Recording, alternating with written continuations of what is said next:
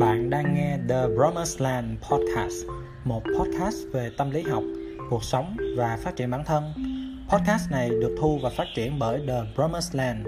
Chúng tôi là những sinh viên tâm lý học từ những trường đại học khác nhau tại Việt Nam.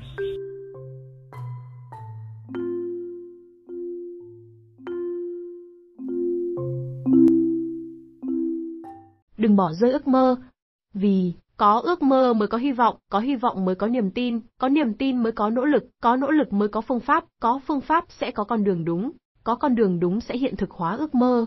Follow và like trang để cập nhật những thông tin và bài viết bổ ích mỗi ngày.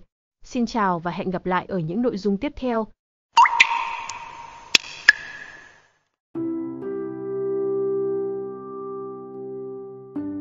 Vậy là số podcast lần này đã kết thúc. Hẹn gặp lại mọi người vào những số tiếp theo. Xin chào tạm biệt.